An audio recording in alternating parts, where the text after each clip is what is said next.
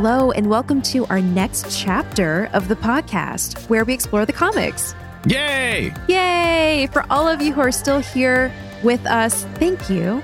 And Thank we hope you. you. enjoy this new journey through the world of the comics where we're going to learn the very important answers to things like what happened to Zuko's mom? Who's our next favorite character who we didn't see in the show? And basically anything else that we encounter along the way. Yes, I'm very, very, very excited. Um, this next one that we're going to be covering was really cool, but next episode, I think people are going to really dig. If you were a fan of the main series and you had some maybe some questions about things, but I'm so excited because we're only one episode recording right now and another one read, and there's already so many like emotions and theories that I have crafting, and I'm just like I can't even contain my excitement for what's to come. And we haven't even gotten to the stuff about Zuko's mom yet. And I'm like, I'm going to explode.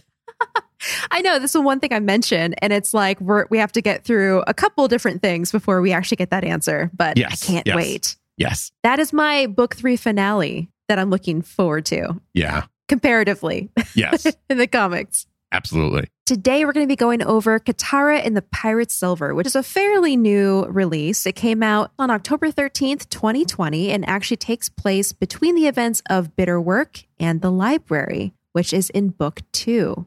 Mm. Before we jump in, though, we are going to go over some reviews. We have officially wrapped up the US reviews and are so excited to jump into the other regions. And today we're going to be starting off with Canada. Yes. The first review comes from I send this. And this review was sent on my birthday. So I send this. Thank you for sending this on my birthday. They write, I love your podcast. I've loved Avatar ever since I've met. It's so fun and funny. And then there's a laughing emoji face and about 27 cat laughing faces emojis. I was going to pull a you and be like a bajillion cats. A bajillion. Well, I'm trying round to be a little more accurate. You know, we, we're a new region. We don't know how well they will enjoy me over exaggerating how many emojis. We'll play it safe for a little bit, and then maybe Mhm. we'll we'll jump in the deep end. They continue to write, "Your podcast is so so funny." I'm just going to say that over and over again because I don't know what to say. I'm 10, by the way, probably one of your Oh. youngest listeners. I found you on Spotify, but I have the app with the review on it. So I'm writing this to you. It's so, so funny, very funny. You should do Swish and Flick. It's even funnier than yours. No offense. I beg your we pardon. we've heard that before not that it's more funny than us also we're not offended but we have heard it's very good i have actually listened to a couple episodes and i did enjoy it I've not done that. You've done more work for, into it than I have. well not- you know why? Why? it's a harry potter podcast and we've that established to my shock and Yes. disappointment that you're not a harry potter fan Not a Harry Potter fan. Sorry. My favorite Harry Potter movie doesn't have Harry Potter in it. I'm just going to say that. my heart uh, anyways, they continue to write. It's like two more people, and it's Harry Potter. So I like it more, and I don't want to be rude. I'm just breaking my heart right now, pal. Just absolutely digging that dagger in even more. I'm just gonna breeze past this where they stop talking, saying about how much funnier this other podcast is than us, which is right here. I hope you read this by, by it's so so funny. If I messed up on some stuff, I'm literally not even typing this. Figure that out for yourself. And then it's cat crying faces. There's like 17 of those. Cat smiley face, super. There's like a plethora of cat emojis. I'm gonna guess they're a dog person. it's a cat town in this review It is. It tons and tons of is. cats adorable I send this. Sorry if I butchered reading this. Thank you so much for your five star review. We super appreciate it all the way from Canada. and all the way from spotify even Yeah. Another, Thank another you for Spotify making the listener. trek. Thank you.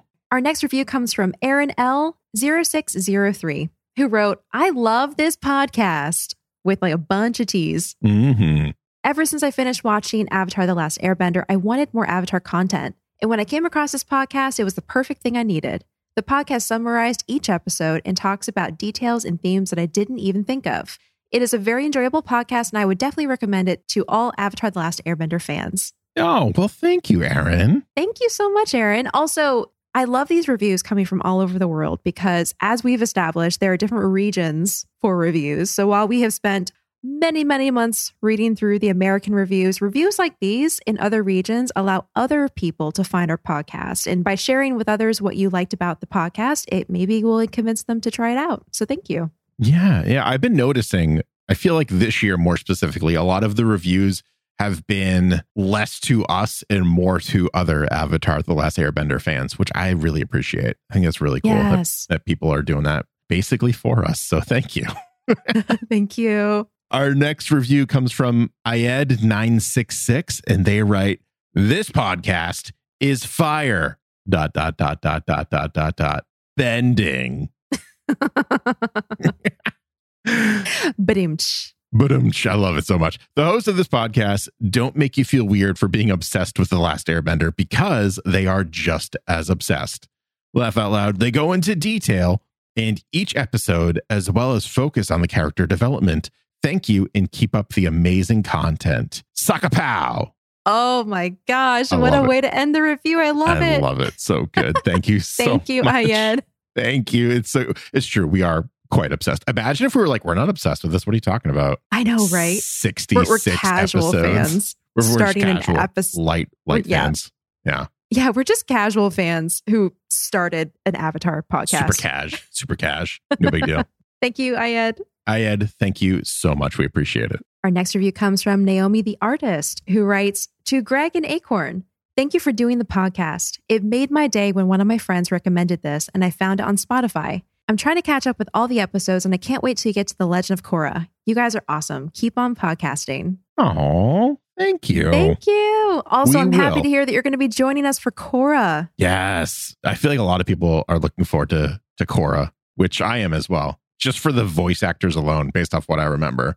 I am just like yeah. raring to go. But we gotta do comics first. We're not done. There's more story to explore. There's so many more stories to explore with Team Avatar right now, and it's just gonna be great. All right. The next one comes from Wrong Lever Kronk. nice. I love it. oh, I love it. Why do we even have that lever? Anyways, they write best podcast ever with three heart emojis. Another Spotify user who wants to leave a review for this amazing podcast. With the first Avatar The Last Airbender episode being released the same year I was born, it holds a special place in my heart and has been my comfort show ever since I could remember. I love how the podcast hosts take a deep dive into everything for each episode, from voice acting tidbits to MVPs and morals. Thank you, Acorn Bandit and Booster Greg, for the amazing retelling and commentary of the series. I can't wait for you guys to cover the Kyoshi books and the Search comic. P.S. Please never stop making puns with like the snuggly heart face, is what I call that. uh-huh. Jan. Well, I agree. I agree. After being subjected to your puns for over a year, they're Mhm. starting to grow on me. that's the beauty of them. At some point, they just become a part of your life and they don't stop ever. hmm Mhm.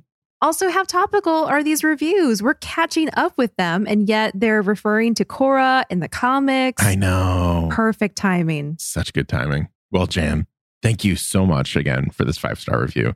And we hope you enjoy all of the comic content coming up. Yeah. Our last review comes from Dark Angel 895, who writes, This is the best podcast. I absolutely love this podcast after watching Avatar from a family recommendation. I really enjoyed the show. The podcast has brought a lot of new information to the table, along with some interesting jokes. Although, when I started rewatching Avatar, I noticed something. Even when Zuko became good, whenever he referred to Aang, he, well, never referred to him as Aang. He always referred to him as the Avatar. Thank you for this podcast. I would disagree, Dark Angel 895. I remember very specifically when they're looking for Aang in the finale, Zuko is yelling, Aang, Aang. And I remember this because I felt weird about it. Was that the first time he called him Aang, though? Because I'm thinking back and I'm realizing, huh, I think he did call Aang the Avatar up to that point. I feel if it's not the first, it was like one of the first. It was the Yeah. first that grabbed me, anyways, because it just like it sounded weird. I don't know. I felt like he's just always been the avatar, and the just the tone shifts. At first, it was the avatar, and then at the end, it was the avatar. Yep. I think the tone shift is really what kind of it was. drives home his relationship. Yeah, yeah, yeah. Yep. Great observation, though. And thank you so much for the review. Thank you so much. And that is all of the Canada reviews that we have so far that have been written. If you want to leave a five star review and you live in Canada or any of the other regions, remember you have to write it because what do we say? Oh my God. If you don't write it, we can't read it. This Wait, let me do that with more. Let me do that with more energy for you, Greg. Uh, For me, oh, so so less season one Zuko and more season three Zuko is what I'm hearing. Yes. Yeah, yeah. If you can't write it, we can't read it. that's right because that's how the written language works. Oh my God. I don't I don't know how that became a thing, but you're welcome, listeners. Uh, but yes, we appreciate each and every one of you that leave a five star review. Please, please know that. And if you're in Canada and we didn't read it today because you didn't write it yet, we're going to come back at some point. So leave that five star review. Write it. It's going to be great. You'll enjoy We'll it. we'll enjoy it. Yeah, exactly. All right. Are we ready to join the pirate's life and go on a river adventure with Katara? I am. I am so ready. I can't wait. Let's do it. Let's do it. jump in. Yes. First off, I was not expecting much from this comic after the slight disappointment from Suki alone, but I liked this. This was a fun story. I did too. I enjoyed this a lot more than Suki alone. I will say that. Absolutely. Yeah. It was written by the same person. So the story was written by Faith Erin Hicks and Tim Hedrick in this case. Art was done by Peter Wartman, coloring was done by Adele Matera, and lettering by Jimmy Betancourt. Mm. As I mentioned at the start of the episode, this is a more recent comic, having been released in October of last year, 2020.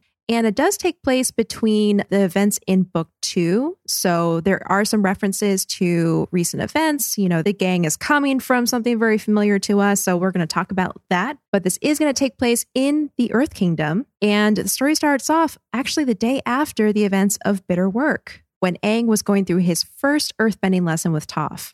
Team Avatar flies through the sky over the green mountainous landscape of the Earth Kingdom. Sokka comments how much he enjoys their life, and Toph sarcastically asks if he means getting chased by a homicidal Fire Nation princess and spending most of the previous day stuck in a hole. Sokka replies that no, he means the blue sky and the wind in his hair. That is the life. Toph tells him that she'd feel better if they weren't fugitives being chased halfway across the country, and Katara scolds her for being so pessimistic. Toph clarifies that she's being realistic, not pessimistic, and she and Katara bicker back and forth about their different viewpoints until Aang's recent earthbending lessons come up. Toph uses their different teaching methods to illustrate her point about them being fundamentally different. While Katara used gentle guidance over multiple weeks to teach him waterbending, Toph was able to teach Aang the basics of earthbending in one day. What was the biggest difference? Toph chucked rocks at his head. Katara is appalled to hear this. She thought Toph had used positive reinforcement, like they talked about. Toph agrees that there was a little bit of that, but most of it had been rock chucking. She even asks Aang to confirm, and he does, noting that a few rocks were chucked, yes, and several had been at his head. Toph goes on to say that this is all fine. She's a direct person, while Katara is more, well, soft and gentle like a croco kitten before its skin gets all tough and scaly, Sokka offers. Exactly, Toph replies. I love how Sokka doesn't miss a moment to just like insult his sister. Exactly. a perfect example of their sibling relationship. Yeah. Also, we have a brand new hybrid animal in this comic the Croco kitten. Croco kitten, it's so cute. It's adorable. I As you can it. imagine, it is a cross between a cat, or in this case, a kitten, and a crocodile. I love it so much. I do too. We're going to see more of it throughout the comic, which I'm very happy about. Yes. Katara is alarmed and asks Aang if she was really as soft as a croco kitten when she taught him waterbending. Aang assures her that while, yes, she was, that's not a bad thing. Katara doesn't have to be as tough as Toph. So why does it feel like it's not okay? Katara grumps. So here's obviously a reference to what happened in Bitter Work. And I like this other side of it because in Bitter Work, Katara was very confident about her advice that she gave to Toph, telling her positive reinforcement, tell Aang he's doing a great job. Yeah. You know, don't like knock him down. But now that confidence is kind of spun on its head and she's starting to reflect and go, wait, is that a bad thing? Here's kind of like my head headcanon for that whole dynamic. We discussed when we were covering uh, bitter work. And I think just kind of in general, that airbending and waterbending are very similar in terms of their forms and ideology and philosophy and all of that. So I'm wondering if because earthbending is so different from airbending, that it's almost easier for Aang to get a grasp of it because he's not worried about differentiating things that are so similar to each other, hmm which is what is causing him to maybe take longer. Maybe also combined with Katara's like soft nature and very like positive reinforcement style versus Toph's just like, no, you're wrong, dummy kind of way of going about it. I don't know. I'm, I'm going back and forth. Yeah, exactly. I'm going back and forth in my head about it right now. I also think that this is just the writers kind of dig at the original series of being like, hey, why did it take Aang so little time to master earthbending and so long to master waterbending? It is kind of a commentary, isn't it? Yeah, yeah, a little bit. Yeah. Right off the bat, though, the fact that they even included this, Yeah. they referenced past events and actually applied it to the conversation was a really good first step for me. Because when it came to Suki alone, there were some inconsistencies about at the same time. Yeah, and there's I found a, a couple inconsistencies in this, a couple goofs, but like nothing as wild as like what happened in Suki alone for me personally. Yeah, So, for me too. yeah. Still a good story. Just, I you agree. know, Yeah. you had to suspend your disbelief a little bit stronger. a little bit more than you usually have to. I feel like there's just a bit more care and more attention to detail in Katara and the Pirate's Silver than there was with Suki Mhm. alone, just personally. But you know, if you like Suki alone, awesome. It's still a great tale. At that moment, a group of Fire Nation soldiers spot Appa in the sky. They give the order, and flaming boulders are launched at them from catapults on the ground, forcing Aang to steer Appa sharply up into the sky. The sudden movement causes Katara to tumble out of the saddle, free falling towards the earth. But she luckily lands in a river and is able to bend a waterspout to cushion her fall. However, before she's able to recover and move for shore, the swift rapids sweep her downstream toward the top of a waterfall. Thinking quickly, she bends a protective ball of ice around her body and falls over the edge. The ball protects her from the impact and bobs its way downstream until finally drifting to shore where a dizzy Katara breaks out and promptly face plants. In the sky, Katara's friends continue to look for her and decide to land in the trees out of range of the catapults to continue their search. As soon as Appa touches down, a worried Sokka starts yelling his sister's name and plunges into the woods. Toph warns him not to yell because she hears something nearby, but Sokka won't be stopped. His sister is gone, and if yelling helps him find her, then as he pushes through a bush, he sees the very catapults and Fire Nation soldiers they've been trying to avoid. The three friends quietly back away from the threat and navigate successfully to the edge of the woods, where a cliff overlooks the surrounding valley. It's the perfect vantage point to get their bearings, except a lone Fire Nation soldier is perched there on a rock with his lunch. The soldier and the gang make startled eye contact before he leaps to his feet, pointing an accusatory finger at Aang. It's the Avatar! Oh no. Aang tries to convince him that the arrow tattoo is just a weird birthmark, but the soldier announces that he will arrest the Avatar for the honor of the Fire Nation and in the name of Lord Ozai. Oh jeez. It's one of these guys. One of these guys. Toph subtly kicks the ground and a pillar of earth flips the soldier onto his face. The friends turn to leave, but the soldier jumps to his feet and blocks their way with a blast of fire. He continues to yell about how he will never let the Avatar escape. He'll follow them to the ends of the earth and capture him for all the glory. Toph puts the soldier inside another pillar of rock to hush him up, and the group works together to put out the fire where it's spreading into the forest. When they're done, Sokka asks if they can finally go look for his sister. But the soldier shouts that even if the Avatar escapes today, the Fire Nation will find him tomorrow. They'll never stop until the world is safe from his Avatar malice. Aang stops and turns around. What malice? The soldier declares that the air nomads had been plotting to take over the world, and that's why the Fire Nation had to stop them. Aang is aghast and tells the soldier that that's a lie.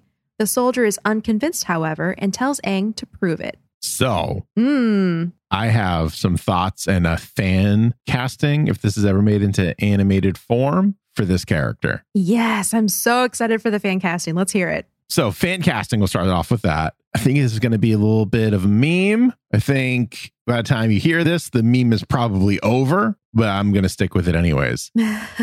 For the captive Fire Nation soldier that we never really learn his name, I would cast Chris Pratt as his voice. oh. oh my God. Uh, at first, That's, I was that's weirdly, strangely perfect. It is like at first I was like, I just want to meme. Whenever the first character that shows up, I'm just gonna say it's Chris Pratt, and that's gonna be the joke. We're all gonna get a laugh out of it, and that's gonna be it. Mhm. And then I started reading it again with Chris Pratt's voice in my head. and it's- It just works. it just works. So I'm sticking to it. Perfect. I love it. Yeah, yeah. I, I just the delivery that I know he's capable of from Lego movies, Mhm. some of the characters that he's played in the past, like live action as well, just kind of works for me. Because at his core, he's a comedic actor. And I think a lot Mhm. of people kind of forget that, especially with some of the things that have been going on with him recently. He's a comedic actor. He's got great comedic timing. And I think he could really knock this one out of the park. Is it below him in terms of casting for now? Sure. But still, doesn't make me want him to voice it any less. Yeah, I really love that. And our listeners may know Chris Pratt mostly as Star Lord from Guardians of the Galaxy and maybe, I forget his name from Parks and Recreation. Andy. Andy, there you go. Yep. If you had to combine the delivery of his characters into this captive Fire Nation soldier, would you be able to do it? Because I feel like he has a bit of Star Lord delivery to him. But what Yeah. else would you say? I think that there's also this like aggressive tone that this guy has that Chris Mhm. Pratt can really nail. Just this like blatantly wrong, but sticking to his guns, overly aggressive kind of tone. I think is what Chris Pratt is like really able to to grab with this one. Okay. Yeah, that's mostly Star Lord, I'd say. Yeah, yeah, yeah. Yeah. Beautiful. Agreed. Down the river, Katara emerges from her ice bubble next to a barricade that seems to surround a nearby town. She wanders closer and sees a group of Fire Nation soldiers questioning an Earth Kingdom citizen on the docks. She immediately puts two and two together and realizes the barricade is probably to keep the townspeople in so the Fire Nation can take what little they have. Just then, she's spotted. A soldier tells her she's not allowed to be outside the village without an escort and must go inside immediately. Katara peaceably agrees and begins to leave, but the soldier realizes she's wearing Water Tribe clothing. He tries to take her in for questioning, but is knocked out when Katara bends a chunk of ice in an uppercut motion from her water bag. Katara drags the unconscious soldier into the bushes and then sneaks into town, grabbing a green cloak to use as a disguise off of a clothesline. She makes her way to a produce stall where she asks the vendor about the high number of soldiers in town. The vendor complains that Ozai's finest have cleaned him out and he can't get new produce because of the blockade. On top of all of that, there's been some nonsense about the Avatar's flying bison being spotted nearby, so everyone is extra jumpy. The vendor laments that this war is no good for his business. I will say this about the comics. I'm enjoying all of the extra tales that we're getting and and the art style is pretty consistent with the animated series, but I miss seeing bending in action. That's a great point. Yeah. It just kind of like every time they bend and with the exception of earth bending, I think earth bending reads pretty well in a still format, a non-animated format. But there's something about Katara's water bending, and more specifically in the Pirate Silver, that I'm just like, I miss those fluid movements. They just don't quite capture them as well. And that's not a slight on the artist. I think that's just the medium in which we're we're working with right now, in which we're reading. It just can't capture those movements, which is unfortunate. Yeah, I felt the same way. And I noticed as I was reading this comic that I feel like waterbending also comes across fairly well because I feel like the the scenes of Katara waterbending in this comic were powerful and beautiful and like laid out very well, but but it really doesn't come close to the actual animation of bending. Yeah, yeah, So we're gonna enjoy the comics, but boy, it's gonna feel good to get back to animation. yeah, for real. I also feel like it was kind of a missed opportunity here. I mean, I get it. It's an Earth Kingdom vendor from this town, but like, how great would it have been if it was the cabbage merchant? Uh, that would have been great. I think there was an actual cabbage behind him, too. It's the perfect opportunity. Ah, So missed. But Katara leaves the stall and wanders further down the street until a strange man whispers at her to follow him. Katara smiles and says, No, thank you, but is blocked in an alley on either side by more strangers. She brings her hand and water pouch into position for quick bending and warns the group that she knows how to defend herself. They don't want to fight her. A woman steps forward and grins at the young waterbender. She agrees Katara can defend herself. She noticed earlier what a good job she did with that Fire Nation soldier. And what a coincidence! Ice just happened to leap from the river to knock him out. Katara glares at the woman, guarded. Yes, she agrees, it was a coincidence. The woman shrugs. That's too bad, because she's the captain of a ship that's about to sail downriver and they need a waterbender for the journey. This gets Katara's attention. She carefully asks what she would need to do to earn that spot on the ship if she was a waterbender, and the captain tells her they need someone to keep the trip from getting a little hot, what with the Fire Nation throwing their weight around and all. Katara agrees she's a bender and claims the job. The captain tests her with a surprise splash of water, which Katara bends past her. The water soaks one of the captain's crew members, and a few of them burst into applause. She hit me right in the face. Hooray! The wet crew member cheers. oh man, I, I love this like classic criminal exchange almost where it's just like not saying I'm a waterbender, but if I were a waterbender, yep. what would this situation entail here? It's like things Uh-huh. that you want. Oh, great. Guess what? I am a water. And then the captain's like, Yeah, I know. Yeah. I know you're a Yeah. waterbender. You're not fooling anyone. I know. So great. so good. And we have to point out the fact that when a brother is missing, Katara needs to get another person wet in the Mhm. background. So That's true. crew member gets drenched. Sorry, pal. Just bad luck. The nice thing though is he's excited about it. I he was was, gonna like, say, "Yay, we found a waterbender!" So maybe it's just his luck. yeah. The captain introduces herself as Jang and apologizes for the test. The last person who claimed they were a waterbender was lying. Katara asks what happened to that person, and Jang smiles coyly. Nothing. He's perfectly fine. But he really wasn't fine because we Mm-mm. see in the next panel a saber-toothed moose lion had chased him up a tree, which is probably where he still is. To this day, living up there. He turns into a tree person. yep. Twigs and leaves. Twigs and leaves. That's all he gets all day. Very quickly, for me, the character of Jiang, which is the only other real spoken character, Mhm. I had a very specific voice in my head for her, and I couldn't place it for the longest time. It was like a couple days, and then it just popped Wow. into my head. Like I had the voice, and I couldn't remember her name for the life of me. Her name is Ming Na Wen, and a lot of people Mm. might know her from Disney's Mulan, where she voiced the titular character Mulan. Uh, if that's a Oh. little old school for you, uh, she was also in Agents of S.H.I.E.L.D. As Melinda May. She was in, I forgot this, the original Street Fighter live action movie Oh, no way. as Chun Li. She's more recently in The Mandalorian as Fennec Shand. So she was like that badass bounty hunter that's hanging out with a Mandalorian. I don't want to spoil anything just in case like no one's caught up on The Mandalorian and wants to, but she shows up in there. She's great. She's wonderful. She's got this very like tough tone to her, Yeah. but also can be kind of like clever from time to time and sarcastic. So I think that just kind of embodied Zhang perfectly. I love that. It's been a minute since I've seen Mulan. I feel like I've seen Agent May, you said, from Agents of S.H.I.E.L.D. Melinda Yeah. May. Yeah. I've seen her more recently, and I, I definitely get that vibe. Yeah. Oh, for sure. Yeah. So that one was kind of like, again, I heard the voice. I couldn't place it for the longest time. And then it just like dawned on me and I was like, oh, okay. Yep. That's, that was it. That's perfect. She's done many, many other things, including that movie Push. Do you remember Push with Chris Evans? Oh, yeah, I do. Yeah. She was in that as well. Cool. Yeah. So if you're not, you're not familiar with her, look her up. And you've probably watched something with her in it. I guarantee it. More than likely. And the fun More thing about likely. these fan castings is if you don't know who we're talking about and you've read the comic, obviously the comic doesn't have sound. So go look Yep. up on YouTube. To the clips. internet. To the internet. Get some examples. See if you agree with us.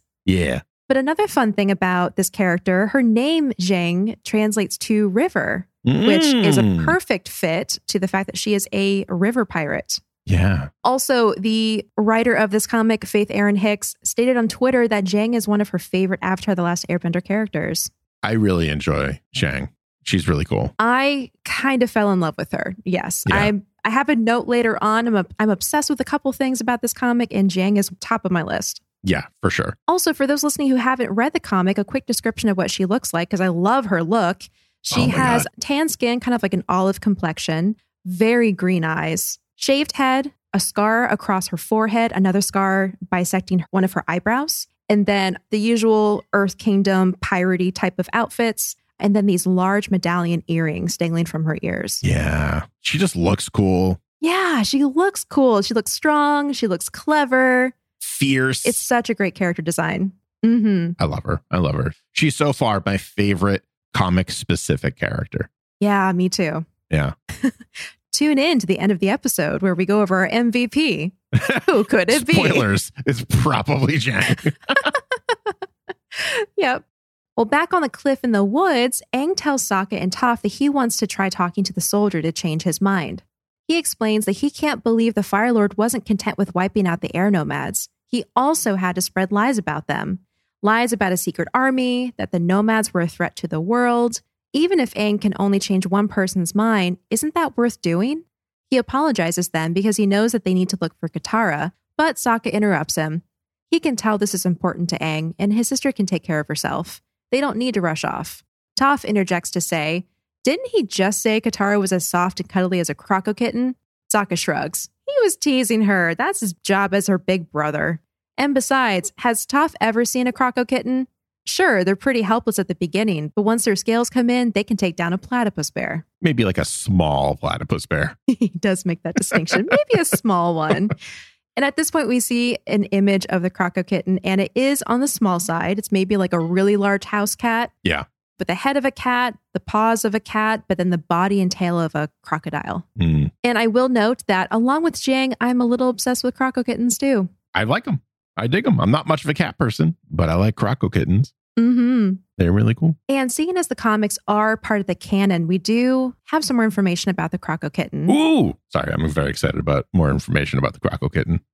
it's just a little bit, but Okay, all right. this is not the only place the croco kitten makes an appearance. oh, It also makes it into the Team Avatar tales, which we're going to be going over in summary in our Mhm. next episode. Mhm. But in that story, Toph discovers that the boulder has a pet croco kitten named the Pebble, Ah. which he keeps secret since it doesn't fit his image, which is like that. beautiful. It's poetic. I love it.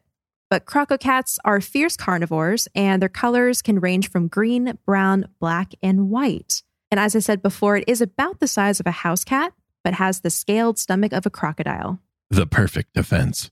yep. The perfect combination of scary and cute. hmm So Aang is still determined to change the soldier's mind. This time, he marches up to the pillar of rock and turns on the charm.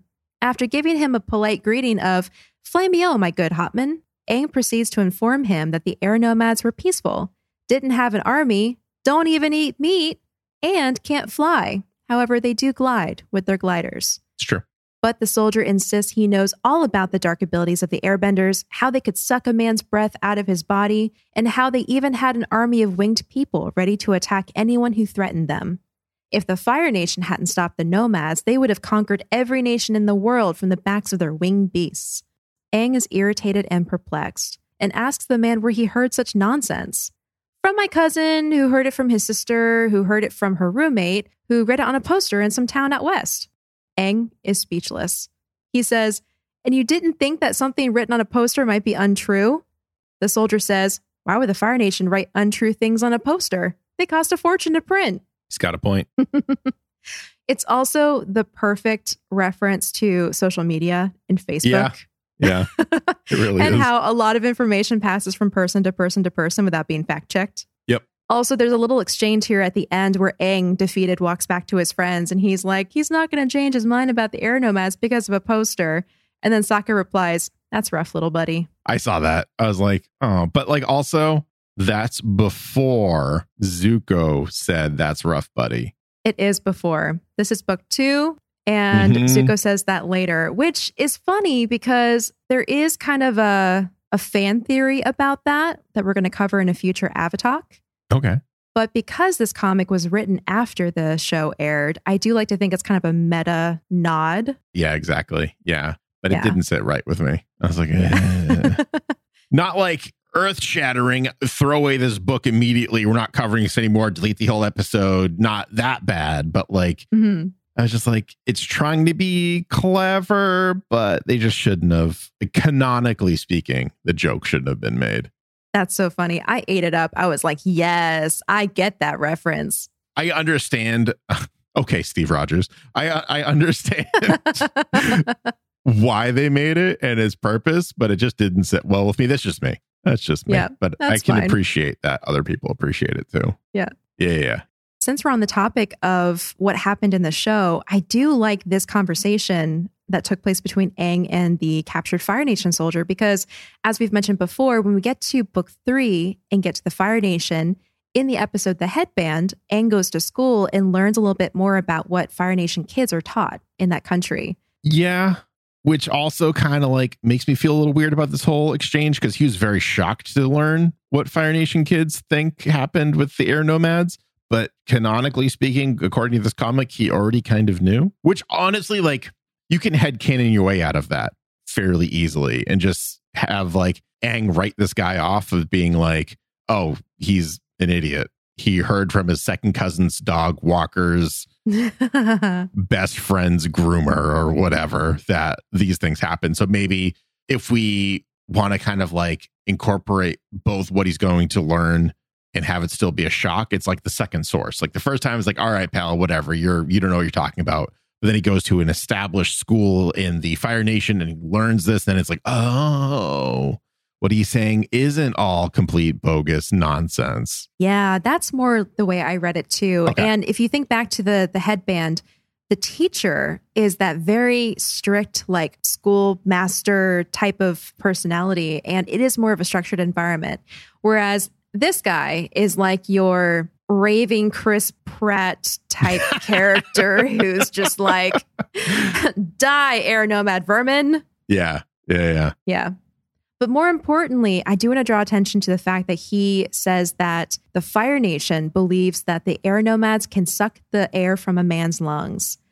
That I thought was really cool because Mhm. way back when, in one of our first Avatar episodes, we talked about that fan theory of what actually happened in the room with Monk Gyatso when the Fire Nation attacked the air nomads. So I like to think, this is now worming into my head headcanon here.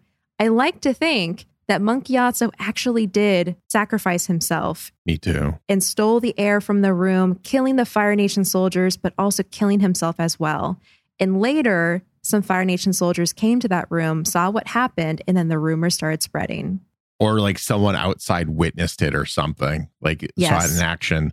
And what was meant to be Monk Gyatso's big sacrifice that took himself out and was meant to be this grand gesture is now being used against the air nomads and through history. This like last ditch attack is now, according to history, which as we all know, is written by the victors. hmm In the Avatar world as well as our world, I will note. Exactly. Exactly. Yep. Yep. Yep. Yeah. Ozai is just like, yeah, they do that all the time. You look at them, they rip the, the air right out of your lungs. You sneeze at them wrong, they rip the air out of your lungs. hmm so I like how that was twisted through history. It's crazy. Yeah. Yep. Nice little nod there, too. yeah. hmm Back in town, Katara follows the captain and her crew through the streets, trying to be less like a croco kitten and more like Toph. In an attempt to get into character, she spits on the ground as they walk, the way Toph would. Two of the crew members hear this and turn around with grimaces. Ew, don't waterbenders have any manners? One asks. Katara blushes in embarrassment. Well, her plan worked, sort of. The captain leads them to the door of a building and says they're there to check on the cargo they'll be transporting downriver. Once inside, Jang introduces Katara to the man that opens the door, named Tu, as their new waterbender. Tu looks her up and down and recalls how they don't get many waterbenders in the area.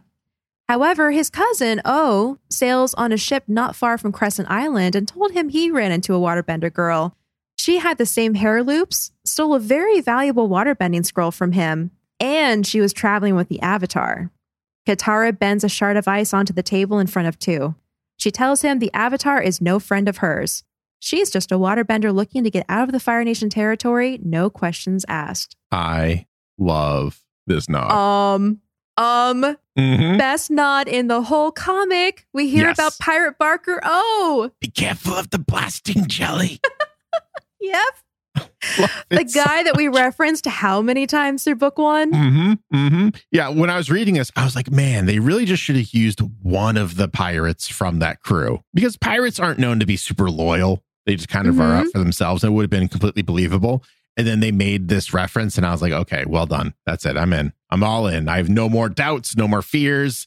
We got our Pirate Barker O reference. And not just like a random pirate. They chose O, which I love because he's amazing. Because he's the best. Yep. He's the best. Yeah. Obvious choice. We also get the Water Tribe Yeah. reference from the Blind Bandit episode, which was really cool. Katara does that Mhm. like whole like I'm watching you, like Robert De Niro and Meet the Parents watching you hand movement, and it's just perfect. Like this is why I think we both like this comic a lot more than Suki alone because mm-hmm. they're making nods to other comics. They're kind of like establishing that they know what they're talking about through these references. And obviously, like they don't need to prove anything to us because this is the creative team. they're creating this for us. Like we, they have to have some sort of credentials in order to just to get the job. But I like that they're putting these like little fan service things in there to kind of be like, we're on the same page as you. We're also fans of the material. We might mess up, but here, enjoy Yeah. these. Yeah. It conveys a, a sort of respect, I guess. Like Yeah. respect to the original material, respect to the fandom, the community, Mm-hmm. the Avatar world. So it is very much appreciated. Agreed. Katara and Jang join the crew in the storeroom where they're going over the crates.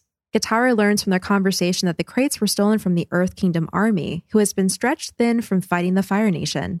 Katara is concerned to hear this and begins asking about it when Captain Jang shuts her down, letting her know that if she wants a ride, there should be no questions asked. She then hands the waterbender an Earth Kingdom collaborator's uniform. In order to do this job, she and the crew dress up as Earth Kingdom collaborators. It allows them to slip under the Fire Nation's nose. By the time they realize what's happening, they'll be miles away and counting their silver. Katara is distressed by this news and wonders what she got herself into. hmm Here's another fun nod. Fun, although I will also say a little sad. The outfit that Jang hands Katara looks very much like an Earth Kingdom army uniform, but they do make a distinction here. It is an Earth Kingdom army uniform, but the Earth Kingdom insignia has been removed and replaced with the Fire Nation seal. Oof. And if we think back to Zuko alone, Sensu, mm. the older brother of Lee, the little boy who lives on the farm with his parents, was captured by the Fire Nation and was suggested to have been possibly used as a front lines diversion. So, Earth Kingdom collaborators are used in a couple different ways in this world. Either they were former troops of the Earth Kingdom military who voluntarily or involuntarily supported the Fire Nation during the Hundred Year War, or there's some military units who defected and subsequently remained under arms while being provided with documents to show their loyalty to the Fire Nation.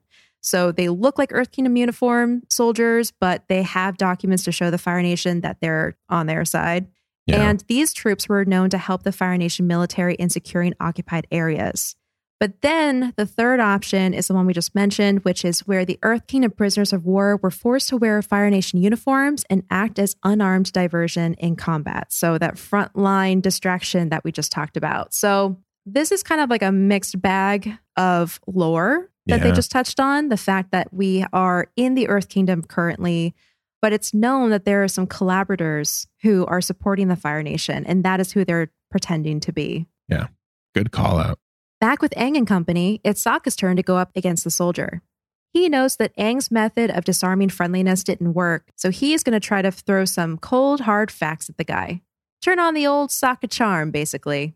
He walks up to the soldier where he's still peeking out of an earthen pillar and proceeds to try to logic the heck out of him. And this is where I feel like it would be best if we just went back and forth with this exchange because it's Okay. so good. Yeah. Who do you want to play, Greg? The soldier. Oh, really? no. Okay. I was going to say, Mr. Number One Sokka fan. Oh man. Okay. I'll play Sokka. You could play Chris Pratt, aka the soldier. Okay. I'm Okay, not going to we go. sound one bit like him, but okay. I'm not going to sound one bit like Jack DeSena, but it'll be okay. We'll get through it. Oh, hell, maybe I'll do the Wang Fire voice. My good Hotman, even if you don't believe what Aang told you about the air nomads, we don't have to be enemies. As long as you stand against the Fire Lord, you are my enemy. That's the thing. We don't want to be the Fire Lord's enemies. We'd actually love to live in harmony with him and the rest of the Fire Nation. What? For example, isn't it a bit odd that you're Fire Nation, but you've been sent to the Earth Kingdom to occupy it? Of course not. The Fire Nation is sharing its wealth and achievements with the rest of the world. The other nations should be honored that we're here. Think about that for a moment. Did Earth Kingdom citizens welcome you into their homes? Did they open the gates of Ba Sing Se to the Fire Nation armies? Well, no, not at first. Have you considered that maybe, just maybe, the rest of the world would also like to live in harmony with the Fire Nation the way it did for centuries, but the Fire Lord would rather attack and dominate the world than live peacefully alongside the other nations? The soldier squints, thinks about this, then says, no, and begins singing the Fire Nation anthem. This scene hits so hard for me. I know. Yep. Thank you for reading that with me. By the way, excellent performance. Thank you for allowing me to be Sokka. You're welcome. but yeah, no, I agree. This is such a such an amazing scene. And we get another reference here. The Fire Nation anthem that he sings is the same one that Fire Nation man sings during Earth Rumble 6. It's like, remember when we were like, that can't be the actual anthem? Mm-hmm. Apparently, it's the actual anthem. Apparently, it is. Yep. Yep. Who do you think wrote that? I can't see Ozai being like, yes, make this my anthem. I feel like that was like a subordinate's decision. Or like the official music minister of the Fire Nation or something. Yeah. yeah. I don't know. It's terrible. But also, it's like a two for one reference here. Not only do we get the Fire Nation anthem here from the Blind Bandit, but we also get Logical Sokka from the Fortune Teller. That's true.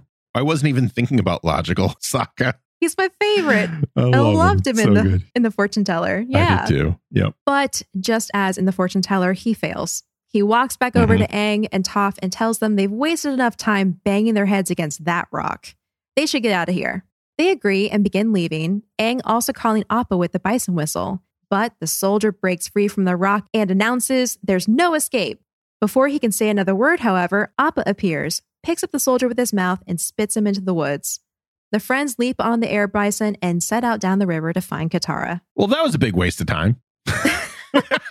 Basically, didn't even change the guy's mind. No. He got Nothing. free. Like, what were we doing there? Oh, yeah. Oh, well. Oh well. Maybe this is one of those like delayed reaction type of situations where the words that Aang and Sokka gave him sink in slowly and he'll make like it. another appearance. I mean, I doubt it too, but I like, who it. knows? That guy's mind is not getting changed. Nothing. Yep. Well, back in town, Katara, Captain Zhang, and the crew trundle down to the docks where their ship, the Flying Wolf Bat, waits for them. Zhang explains that the ship has been in her family for generations and that she grew up on this river, once sailing it freely. Then the Fire Nation invaded. Katara asks if Zhang's family were river traders, and Zhang answers, You could say that. Katara catches her drift and guesses that they weren't terribly interested in the trading part. So they took what they wanted and sold it for profit. Zhang's family were pirates. Zhang isn't ashamed of the label, claiming that her years spent as a pirate were what made her strong. She and her crew were able to fend off the Fire Nation when they came to commandeer all the ships. Theirs was the only ship that wasn't claimed. Nowadays, Zhang makes sure that her crew remains free. When Katara asks if she does that at the expense of her own people, Jang clarifies that the Earth King's army aren't her people. The Earth Kingdom abandoned everyone outside the walls of Ba Sing Se. They're on their own out here. This is another thing that kind of like rubbed me the wrong way, but I don't think it would have if we weren't paying as close attention to the Earth Kingdom as we were. Mm, She very specifically calls out Earth King Kue as being like, you've abandoned us, like you've just walled yourself off in there. You're not listening to anyone. But like, there are other Earth Kings. Bumi is an Earth King. mm, mhm. So I like I don't know if Jiang just like hasn't encountered Bumi or doesn't know that Bumi exists or just that like everyone in the Earth Kingdom just discounts Bumi because he's a crazy wacky old man.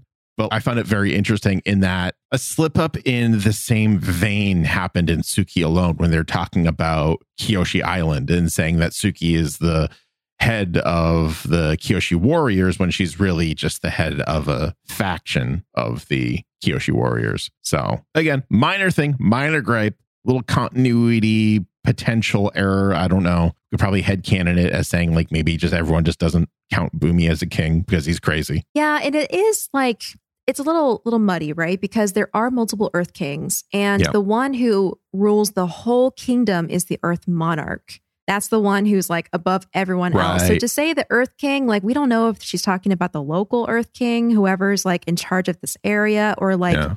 Earth King Kue. I also appreciate the pun on that one. Did I pun? Muddy. Oh wow, that was a freebie for you all. Did not did not consciously make that pun, mm. but I'll take it. I'll say you rocked it. Wow, wow. Can't make you being the only one in this podcast making puns on this episode.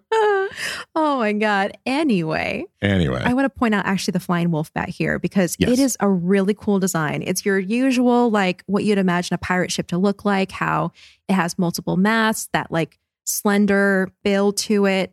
But on the back, they do make a point of showing the design. It has a nose, mouth, and whiskers, And it could be based on the design of like a kabuki theater mask, similar to the Blue Spirit and how it looks kind of like demonic, but very stylized. But I Mhm. also feel like it has a lot of maybe Tlingit or Haida design to it, which are the two Indian tribes of Alaska. Um, so, like if you think of totem poles in Alaska, native art, very similar in that kind of style too. Yeah, that's really it's really very stylish, very cool. I really liked it a lot. It's one of Mhm. those things where like the artist put a lot of or maybe even the writer put a lot of like thought and work into it, but it's one of those things that you might overlook if you're not paying real close attention. Yeah. Yeah. Cause you only see it for maybe a panel or two. Yeah, exactly. Though, if you look closely on the cover, it does show most of the design. That'd be the easiest way to see it if you don't have the comic. Yeah. Just then, Fire Nation soldiers approach and ask to see papers. Zhang has them ready and hands the roll over pleasantly. The soldiers review them and are about to give them approval when another soldier shows up. He says he wants to take a closer look at that ship. While he strolls down the dock for inspection, Zhang whispers to Katara that this might be where she earns her passage and hopes she's ready to protect both crew and the cargo. Katara whispers back that she can handle it. Just as he suspected, the soldier identifies the ship as the Flying Wolf Bat, a ship the soldier tried to take earlier that year but got away. This crew is full of Earth Kingdom pirates. The crew leap into action. They swiftly unmoor the ship and start setting sail as Captain Zhang leaps on board. Katara hangs back on the docks, though, and channels the toughness of Toph in the face of the oncoming soldiers. She throws off her cape and, in one powerful movement, pulls the surrounding river in a surge over the docks. The soldiers are swept back to the shoreline. Realizing she's a waterbender, they begin attacking with fire, but Katara easily knocks them into the water with a water whip, then boards the ship using a plank of ice. Some of the cargo has fallen overboard, and a Fire Nation soldier sneaks up behind Zhang as she's trying to pull it on board. Never turn your back on the Fire Nation, the soldier yells. Or on me, Katara replies, and bends a gush of water into the soldier's face. Zhang uppercuts him, and he goes over the side into the river. So, going back to what you were saying at the beginning of this episode, Greg, yes, I very much miss the bending in animation, but this particular scene I felt was really strong, strongly drawn, designed, the angles of the panel, the way that we see the water being bent on the dock. It was really well done. I agree. There are strengths to the comic book format. Like I'm a huge comic book nerd. I, I think anyone who has like watched any of my Twitch streams or seen the previous podcast that I've done like Mhm. knows this about me. And something that this medium, the graphic novel comic book medium is capable of doing, which I think is lost in animation, are these beautiful splash pages. So like Yeah. when Katara pulls in the the river, it is just this one page, no other panels, a single onomatopoeia going off, and or sorry, two panels, and it's like she pulls in the river, and it just looks impressive. It's kind of scary if you're in the Fire Nation army right Mhm. there. It's just a very beautiful page, and then the only panel in this page is Katara smirking because she's like she's channeling Toph and she knows it and she's like very proud of herself and she's happy. It's just like you're not gonna get that from an animated format unless you're like Edgar Wright, for example, and you put panels in your work. It's just very cool. So like while I miss the actual movements themselves, what the artist is doing with the water bending in these pages is he's almost like or they're almost like trying to mimic the movement of the bending through the element itself, which is really Mhm. cool. yeah. And a reminder we are in book two right now. So this is Master Waterbender Katara in action. Yes. It helps. So impressive still. Yeah. Yeah. Katara helps get the ship underway, bending the water around it to push it out towards the barricade. A Fire Nation ship is in their way, however, and it begins flinging flaming boulders at the pirates. One boulder lands on the deck and punches a hole into it so that the ship starts taking on water.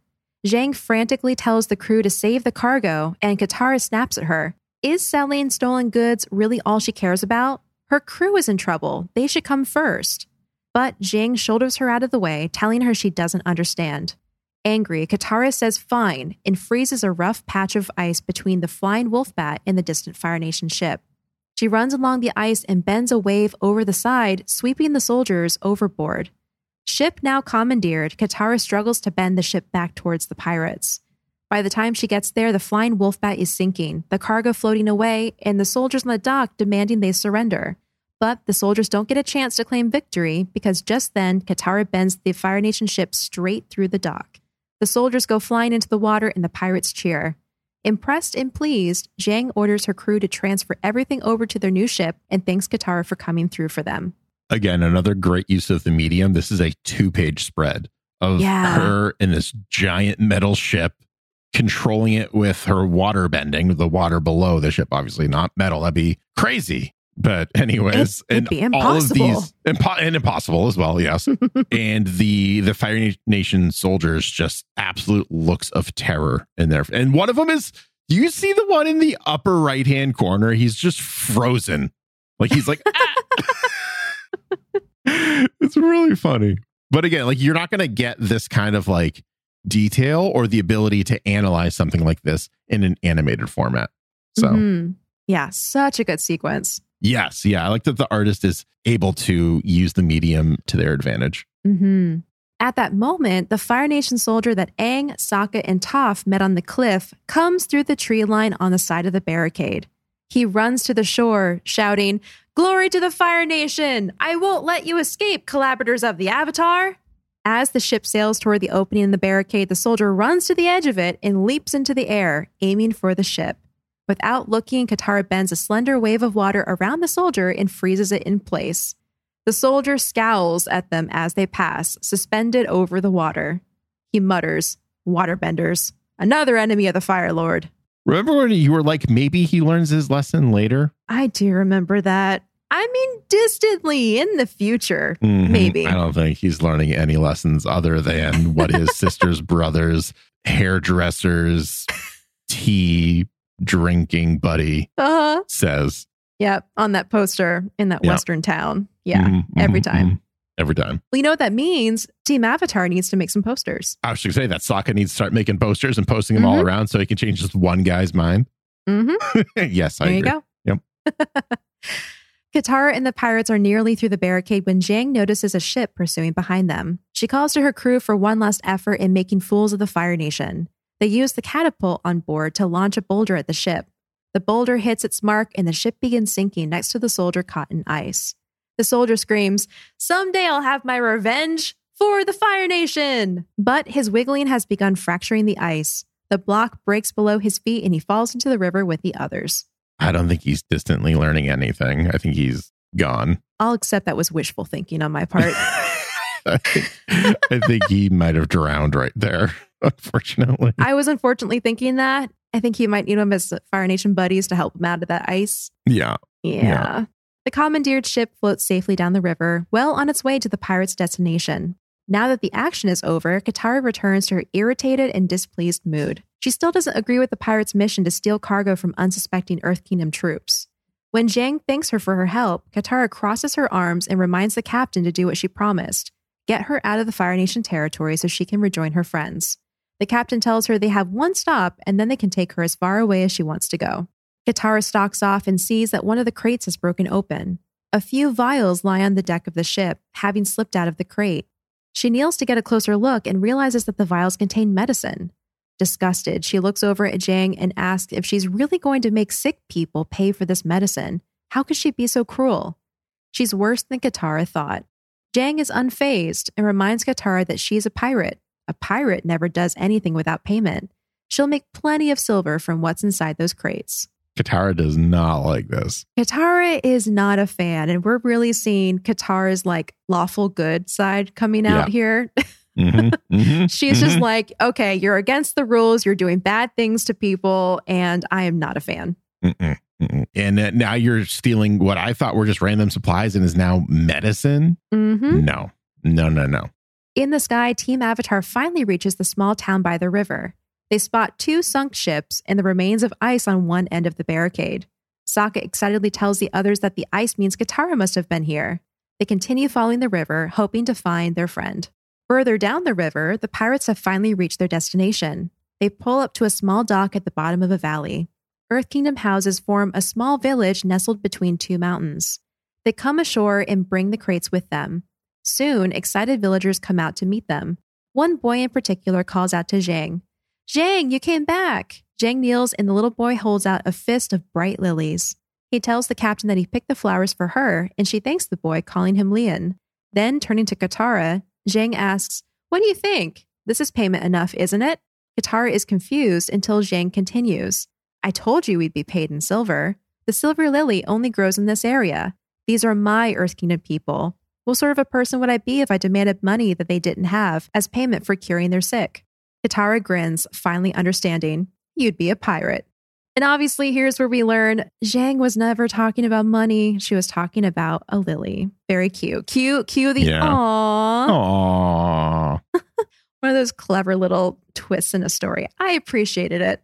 I did too. It was very wholesome and mm-hmm. fits, right? Like, Yeah. I feel like whenever we see, visually speaking, anyways, a character like Jang, they usually have like a good backstory to them and they're not like complete jerks, for lack of a Mhm. better term. And they kind of kept that going through here. It's just a classic tale of judging a book by its cover and not Yeah. getting the full details. And also, like, it's not Katara's fault at all. Like, as a pirate, usually one of the traits is a lack of trust to newcomers, and rightfully so. Like, Jang's taking medicine upriver to people who need it. She doesn't know anything Mhm. about Katara.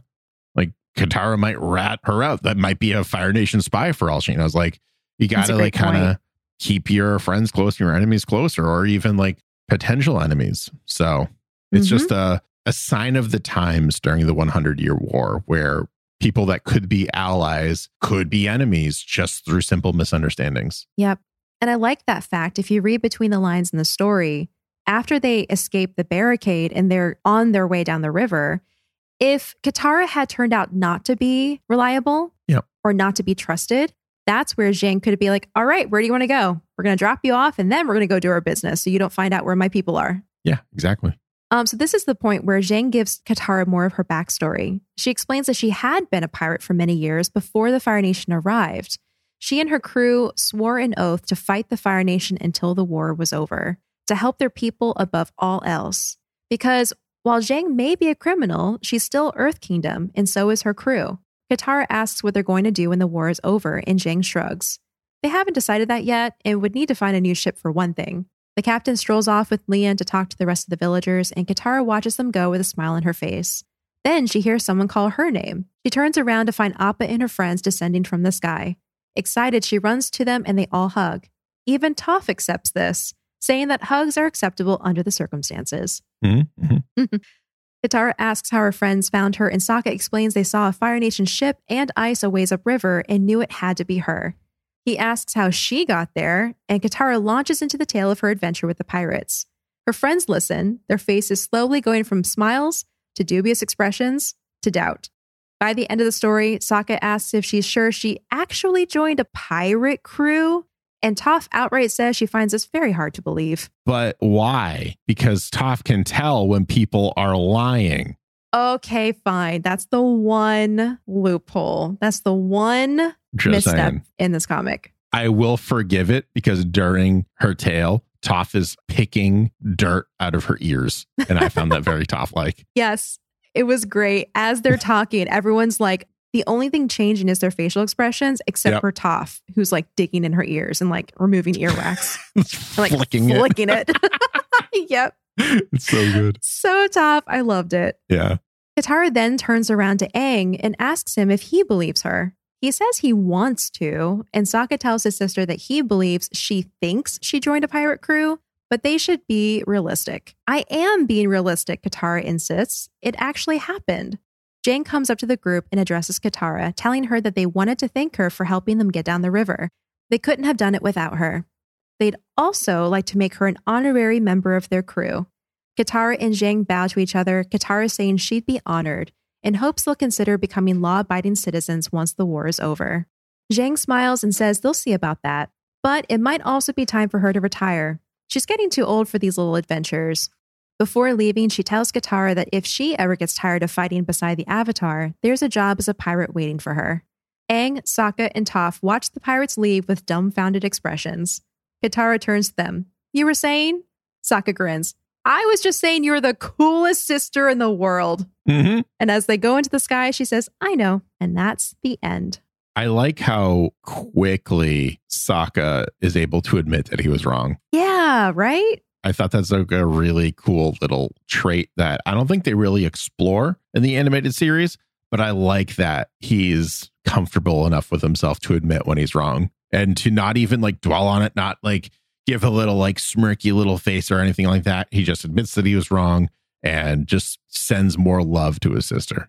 Mm-hmm. Which feels really to be very true to his character at this point in the story because we're Yeah. like early to mid book two, about to get to the library. He's already gone through his like grief process with Yue. He's learned about Yeah. sexism. So I feel like this is very true to his character, which is nice. Agreed. Yeah. All in all, a really cute story. Very wholesome, like you said. Beautiful art. The art was something that was like one of my favorite things. When we're talking about the style as it compares to the animated series, I feel like it was very, very similar. Yeah. Yeah. I like when the comics get an artist whose style complements that of the Mhm. animated property. Sometimes it kind of goes off a little bit in the deep end, like we'll learn next week. But more often than not, I have found so far, anyways, that the style, which is not just the line work or the inking, but also like the coloring, even the, the onomatopoeias, like it all just kind of like blends and meshes really well with the original animated series, which is what you want. Like you don't want Yep. to read an Alex Ross Avatar The Last Airbender comic. If you don't know who that is, it's like photorealistic art, uh-huh. painted style.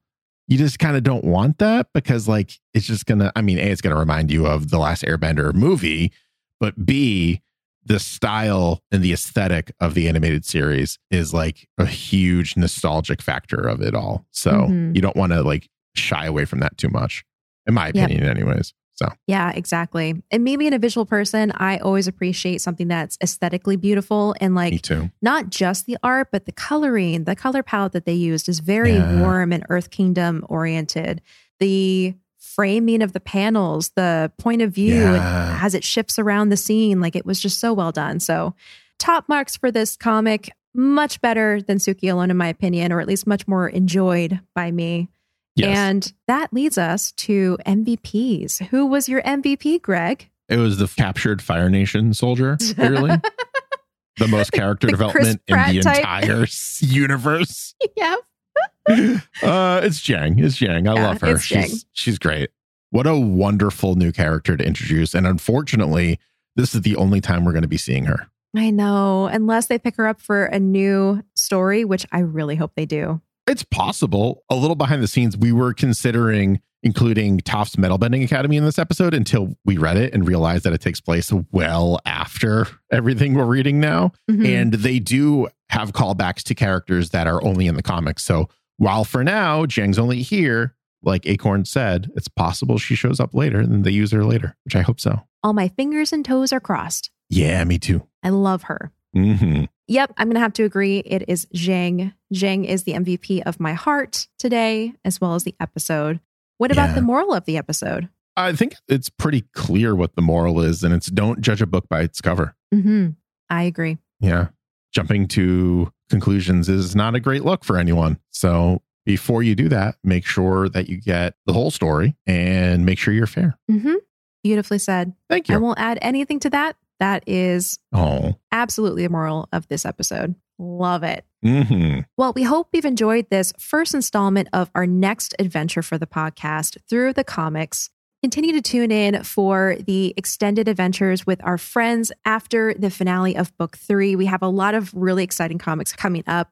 We've talked multiple times about how excited we are about them. I am still very excited. So if you're just as interested and curious about what happens to the gang as we are, make sure you tune in. Yes, yes. And if you've caught up on all the episodes, you've done the reading for next week. I feel like a teacher. You've done the reading for next week and you've taken extensive notes and you've finished your quiz and your paper and your essay. You can always join me at twitch.tv slash booster greg on Monday and Friday evenings at 8 p.m. Eastern Standard Time. We've had a whole bunch of new friends come in and join us, and it's just been a great time. As of, I know this is going to be a little bit later, but we're recording this a little bit easier. We just finished the Ghostbusters game and we're going to be Mhm. diving into some more just amazing games that I've been looking forward to playing. So come on in, hang out, say hi, say you're from Avatar the podcast, and uh, it'll be great.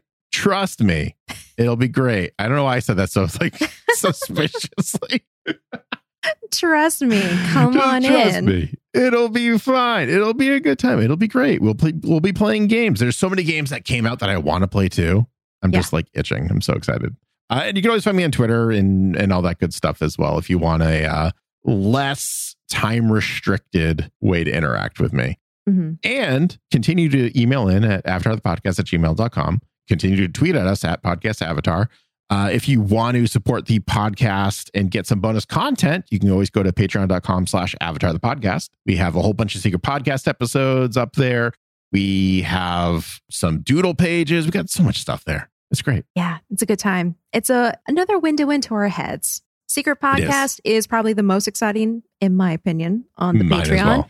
Yeah. But uh, the doodle pages are really fun. We love answering questions that you give us. So if that is something you're interested in, please consider giving us some support. Yeah. But you can find me online at Acorn Bandit. You can also find me on joisans.com where I create enamel pins, and that is J O I S A N S.com. If Etsy is more your thing, you can look for me over there by searching Joisans Studio. We currently have two official Avatar the Podcast pins, one being Appa, the other being Toph. And we do have plans for some future pins. So if you're interested, go take a look. But otherwise, you can find me online if you search for Acorn Bandit. Coming up next time, The Lost Adventures. And for those of you who don't know what that is, it's basically everything you didn't know you wanted to know of the events that happened in between episodes yeah. in Avatar The Last Airbender. It's very cool. It is going to be just forewarning select stories because while they're all great, one of them is Momo getting chased. Yeah. And They're that's very short, very short stories. So we're going to talk about the ones that we thought were really interesting, that Yes. give us some more insight into the lore, the world, the events between the episodes through books one, two, and three. It's going to be a good time. It's going to be great. All this and more next time on Avatar, the, podcast.